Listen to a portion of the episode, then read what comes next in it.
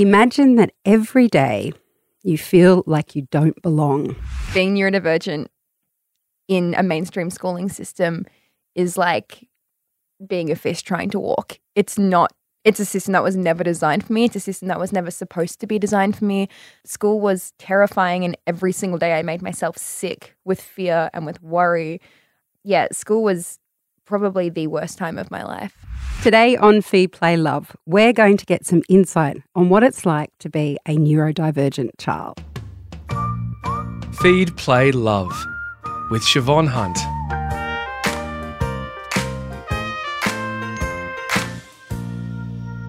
I know a 10 year old girl on the autism spectrum who's been diagnosed with clinical depression.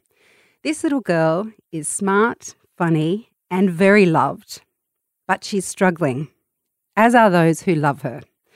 If you have a child on the spectrum, chances are you understand what I'm talking about. Your child doesn't fit into how the world seems to be made. Chloe Hayden understands. She's been there. But she's also here to tell us that things can get better.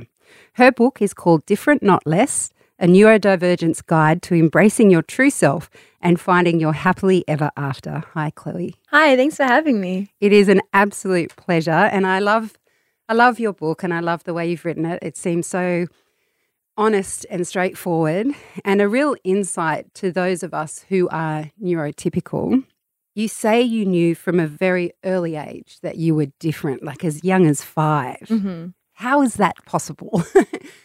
I guess when you're growing up different, um, specifically, you know, undiagnosed neurodivergent, kids aren't stupid. Kids look around and they see other kids that are playing together and interacting with each other and interacting with the world and understand how to interact with the world. And I knew from like pretty much the second I gained, you know, consciousness that the way that I interacted with, with the world wasn't the way that I was supposed to and wasn't the way that everyone else was. Um, like I remember being in kindergarten and all the other kids were playing games together and I was lining up Legos in color order and all the other kids were having conversations and I remember just like sitting on the sideline watching them and wishing so desperately that I could do the same thing and other kids were making friends with other kids and I was making friends with birds and snails that I found. You don't have to be an adult to know that you don't belong somewhere. Everyone at any age can have that feeling of why am I here? And I had that so, so early on. Your parents at the time, though, they thought you were just quirky. I imagine they loved you from the get go and how you are and how you're different. I imagine for them that's like, that's just my kid. That's Mhm. just how she is. How long did it take for you to get a diagnosis? So I was 13 when I got diagnosed, and it was actually my English and homeroom teacher in year eight that called my parents in for an emergency meeting. And she was basically like, hey, there's something wrong with your kid, and we need to talk about it. And I wasn't allowed to be part of this meeting, but my parents told me later on that it was showcasing my work to them and that it wasn't up to the same standard or that I was daydreaming in class um, she would show them my locker and the lost property box and would show them how messy my locker was and how pretty much all of the lost property in the school belonged to me. They were like, she cries most times in class and we never see her playing at recess. She's always locked in the back of the library. And she was like, I think you need to go and get her tested for something. And at the time, getting tested wasn't going to a psychologist and getting an autism assessment you know, because I was a 13 year old girl, 13 year old girls can't be autistic. So the idea of getting tested was I went and got MRI scans done and CAT scans done because they thought that I had fallen off my horse too many times and had brain damage. um, and I was terrified because, you know, my mum was like, hey, like they think you fell off Marley too many times. And Marley is my absolute demon pony sent from hell. like she is the worst horse. I love her to death, but she is the worst horse. She gave me like six six concussions in like my first like two months of owning her. My friends that were very, very experienced horse riders at a, pro- a professional level were like, "We are not getting on your horse." Like she was banned from Pony Club. Like she is literally the devil in horse form. But I was terrified because like my dad had threatened to send her to the sale yard so many times, and I was like, if I am actually brain damaged because of Marley, they're going to send her away. And I was terrified about it. I'm like, I don't care about what happens to me. I just don't want my horse to get away. And obviously, you know, the scans came back and my brain was normal and they were like, mm, interesting.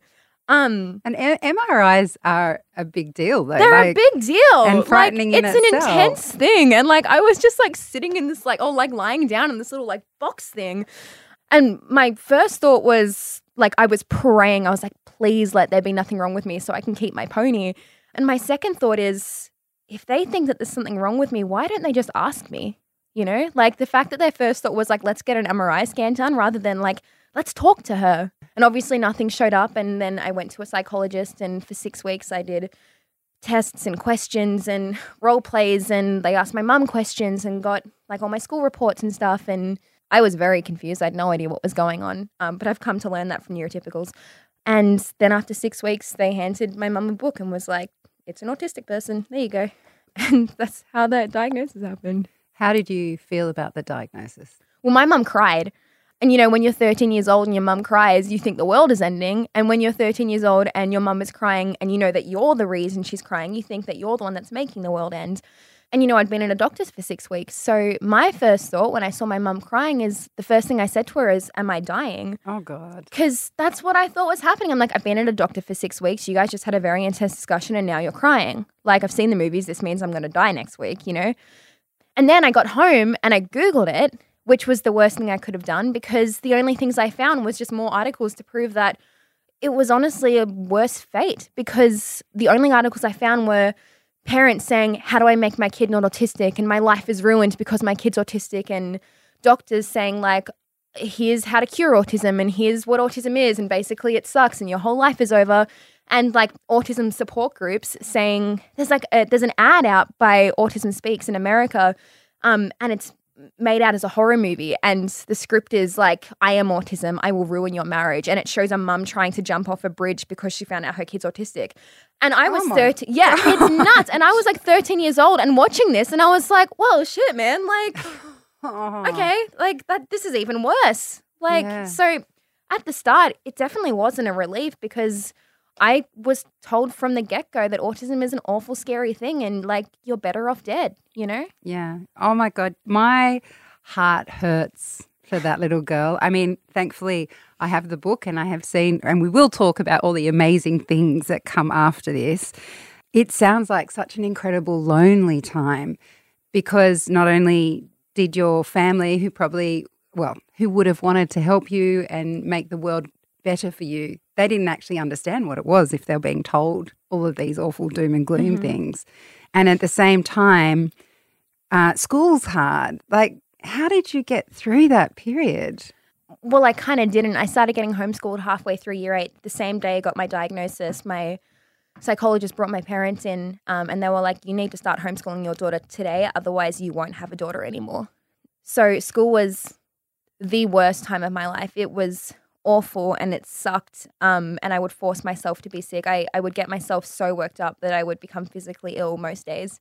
And for a while, you know, my mum was like, oh, there's actually, you know, something physically wrong with her. So I'll keep her home, you know, because she's ill. And then eventually my mum realized that it was affecting my mental health so deeply and so badly that she just let me stay home from school a lot.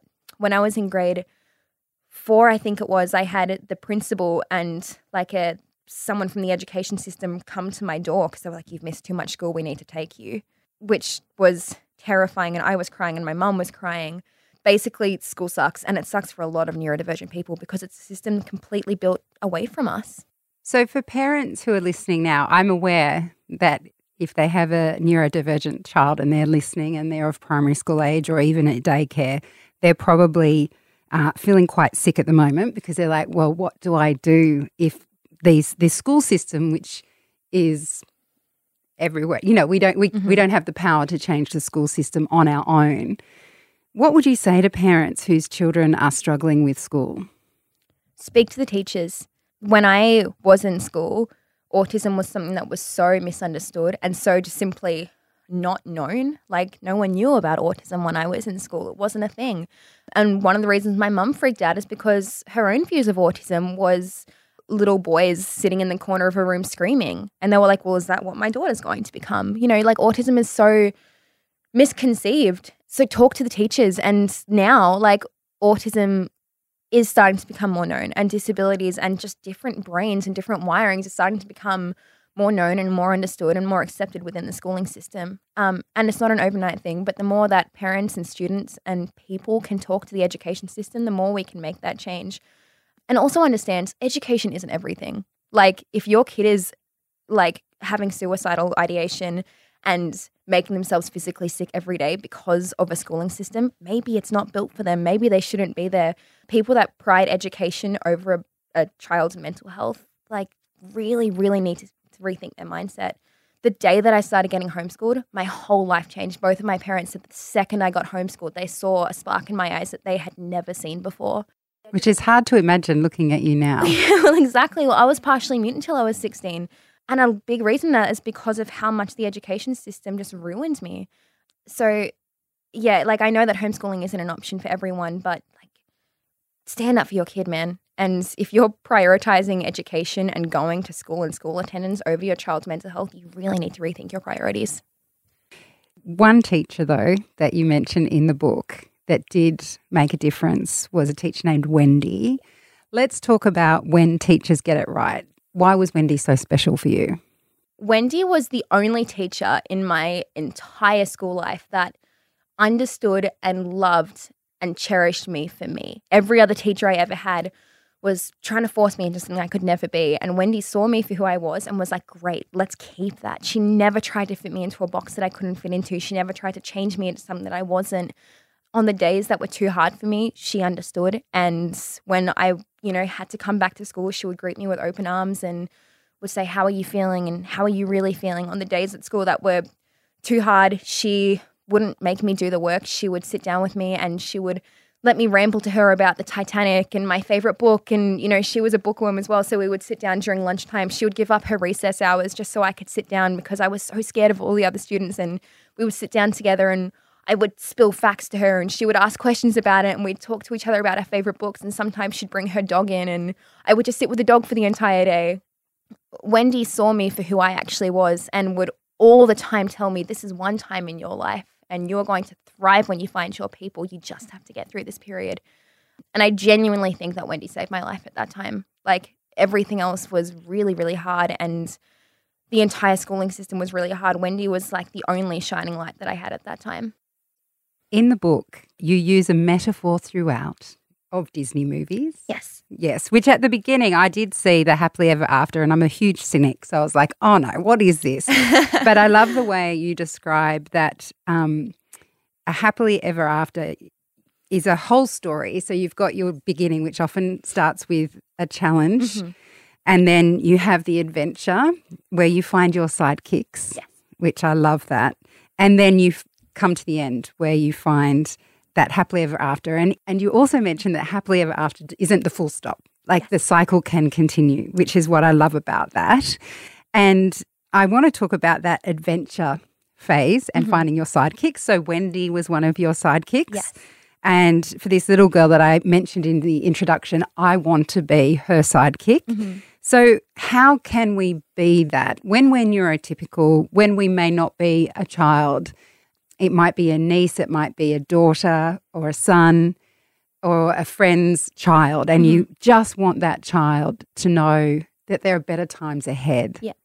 But they're facing the ongoing battle mm-hmm. of being in this world that doesn't suit them. How can we be a good sidekick? Just by being there for them. Like being a sidekick isn't hard. You don't have to be or do anything extravagant. If I had one other kid in my life who was like, hey, do you want to come and sit with us at lunch? If I had one person who came up to me in the playground, that's a sidekick. That's all I needed. Being a sidekick isn't being a hero, it's literally just being a part of that person's story in any form of positive way. And I truly believe that every single person has the opportunity to be a sidekick. And, you know, my idea is that every single person is playing a part in this fairy tale and you need to actively choose your part. You need to actively choose to be that sidekick. And it's not hard. It's just asking the question. It's just supporting that person. It's just understanding this person might be going through something. And I don't have to do anything extravagant. I just have to be there and understand and do what I can to help them find their place in the world. And that's as simple as understanding what different needs are. It's, ex- it's as simple as understanding um, and promoting accessibility everyone can be a sidekick. And if you don't actively choose to be the sidekick, you could end up being the villain of that person's story. You know, you- you're not actively choosing to be the villain, but it's choosing to actively partake in this fairy tale. So let's get to the fairy tale part that we all like, which is the happily ever after. So I see before me now a gorgeous, stunning woman who is making a real difference in people's lives. You're not only advocating for others, you're also forging ahead your own path. So let's talk about what happens when you stop trying to fit into the world as everyone expects you to and you find comfort in dancing to the beat of your own drum. Mm-hmm. Is that too many metaphors? No, I love. I love. As someone that's autistic, I love a good metaphor. so let's talk about, oh gosh, where do we start? Let's talk about your Instagram following. So you have a huge following on Yes. Instagram. Where did that all start and how did it evolve? So when I only found these terrible medical deficit articles on autism, I started a blog and it was literally just me screaming out to the universe, begging to find more people like me. I wasn't doing it to be anyone or do anything. I just wanted to find other people. And I found them. And I realized that all of them, you know, they were responding back to me going, I didn't realize there were other people like me either. And, you know, they'd all read the same articles I had. And I kind of was like, oh, okay, well, no one else is doing anything about this. So maybe it's my job. You know, I've never been the sort of person to like just sit back and go, oh, okay. Like, I'm like, I have to be doing something. So I was like, well, I guess it's my job. So I started talking about my life and sharing my experience as an autistic woman in a very, very neurotypical, pleasing society. And people caught onto it and people felt themselves in it and people saw themselves in my stories because at the time I was the only person doing it. And I just started sharing my story and educating people about autism and my life and you know my journey as an autistic person and people started following it. I didn't expect anything to come of this. I just wanted to share my story and hope that maybe one person could go, "Okay, well, maybe I'm okay too." And now I've got like 80,000 followers on Instagram and like half a million on TikTok and I'm like, "Whoa, okay." And and I'm just kind of going with it. Like I didn't plan any of this, but yeah, it's it's so exciting and it's awesome because I wish I had someone like that when I was growing up. I wish I didn't have to read all of these awful medical articles about autism. I wish I had an autistic person that was older than me that you know was doing okay for themselves and feeling okay for themselves that I could go, okay, I'm going to be okay, and I didn't. And I'm really really happy that you know other not even just autistic people, just people that feel like they don't belong because that's a lot of people can, you know, hopefully look at my post and go, oh, okay, I'm fine.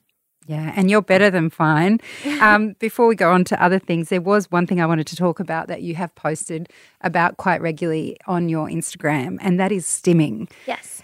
I love how you talk about stimming. I hadn't heard it expressed the way you talk about it. I haven't seen anyone post about it or show it in a, a way that other people can see. So, can you tell us why we should embrace this and how we should understand it? So basically, stimming literally is just moving your body in a way that is self regulatory. Um, and a lot of people, stimming is very, very negatively spoken about. But at the end of the day, literally every single person in the entire history of the universe stims, probably multiple times a day. In fact, probably most of the time, you're stimming. Um, neurotypical people tend to stim in ways like tapping your foot or like picking at your fingers or like playing with your hair or even humming. Like it's all stimming. And a lot of neurotypicals get really freaked out when I say that because they're like, oh, I don't want to stim. And it's like, but you do it all the time. And for some reason, my version of stimming, which is flapping my hands when I'm excited, um, or rocking when I'm upset, or walking on my toes when I'm overstimulated, or echolalia, which is basically just repeating um, noises and words, for some reason, that's bizarre. And people can't deal with that. But at the end of the day, like if you if you try to get rid of stimming, it's only going to cause more negative effects. Like I have so many therapists and doctors and psychologists that are like stimming is bad and you need to get rid of it. But if you try to get rid of stimming, you're only going to force negative behaviors on them. There is nothing wrong with flapping your hands. And if you're offended by me flapping your hands, like, oh, you need to see a therapist. Well, I've seen your videos of you stimming, and I think it's just full of joy. So Thank you. um, that is really refreshing. Okay, so um, you have a massive following on social media. You are also in Heartbreak High, so you, Yes. now you're an actor. when is that being released? Uh, September 14th. Okay, so everyone is super excited. I have to ask you questions off air about Heartbreak High because the Heartbreak High of my era is completely inappropriate, but I'm assuming yours is much more appropriate. Well, I guess it depends on what you mean by appropriate. I mean, the original Are there any teacher student relations? I can't any liaisons. it.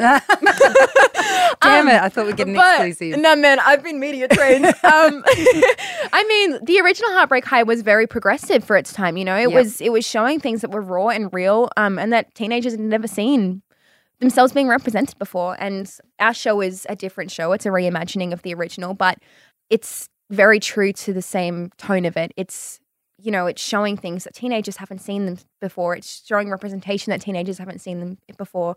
And, you know, it's a bit different because it's, you know, 2020 rather than the 90s. So there are going to be different things, but I think the heart of it and, you know, the rawness of it still remains fairly the same. Yeah, I can't wait. It's so exciting. uh, and of course, now we have the book, yes. different, not less. An amazing, like, unbelievable. How old are you you. again? 25. 25. First book, and it's an incredible book. Thank you. Was it hard to write? Um, kind of because I've been like blogging for so long. I just kind of and I just word vomit, dude. Like I just like go for it. So, like I got approached by Murdoch. I got messaged by them on Instagram. They were like, "Hey, my daughter's a big fan of you. Do you want to write a book for us?" And I was like, "This is a scam, but okay." and um, now I've got a book, so it obviously wasn't a scam. But yeah, I just kind of wrote what was in my head and what I think people needed to hear. Although I got the contract for the book the same time that I got the contract for Heartbreak High. so like I would be filming for like up to like 16 hours a day and then would have to come home and I'm like I've got a deadline for my book so like I did not sleep for like a year. Oh, wow. Um but now it's done and like both of them are coming out so it's like it's so super, worth it. super exciting, super exciting. So, um, I know that people listening, we speak mainly to the parents and carers of children, Mhm. and I can personally say there is nothing quite as painful as seeing a child that you love Mhm. going through a hard time. What would you say to those parents who have a child on the spectrum that is struggling? focus on their strengths, man. Like, I think it is so important that we see a child for who they are rather than who they're not and what they can't be. Um, and that's in the education system, but it's also just as a parent. One of the things that was my biggest saving grace growing up is my parents never looked at my deficits. They never looked at what I couldn't do. Instead, they focused on what I could do and made sure that every aspect of my life was focused upon that. I can't do math. I can't cook to save myself. I can't do a lot of tasks that uh, someone my age should be able to do. And you know what? That's fine. And my parents never once looked at me and tried to change that or were like, no, we need you to do this. They were like, okay, she loves acting and she loves singing and she loves dancing, even though she's awful at it. um, and she loves writing and she loves her horses. So when I was homeschooled on the days where, you know, I had to do math and they were and I couldn't do it, like I was finding it hard or my brain just wasn't working that day, they were like, awesome, go out to your horses or take out your animal encyclopedia and go write down the bugs that you find. And they put me into every acting class and every singing class and every dance class and every community theater. And I lived in the middle of the sticks growing up. And my dad would drive me like an eight hour round trip every single weekend just so I could go to my theater classes because it's when I was happy and it's when I felt like I was my best self and when I felt like I wasn't deficit, when I felt like I was important and could do something and knew that I was worthy of something. As a parent, focus on what your kid can do because they already know that they're struggling and they don't need the carers in their life and the people in their life to also put that on them. Focus on what they can do. And if it's not education, who cares? Not every kid's going to grow up to be a scientist and a mathematician and a doctor. Your kids could be creative and singers and actors and whatever it is. Focus on that because as soon as your kid knows that the people that they love and the adults that they love care about what's important to them, I promise you they're going to thrive. And what would you say to Chloe from that time? understand that who you are is who you're supposed to be. And life might be a little bit sucky right now, but you're going to find your people and you are going to find your place, and everything that you ever dreamed and ever hoped is going to come true. You just have to hold on a little bit longer. Oh dear. And now I'm crying. Chloe, thank you so much for your time today. Thank you so much. That's Chloe Hayden. Her book is available now. I highly recommend it, and you'll find links to where you can get a copy in the notes of this episode.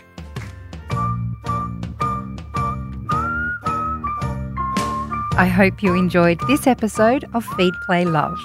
If you did, please rate, review, or favourite.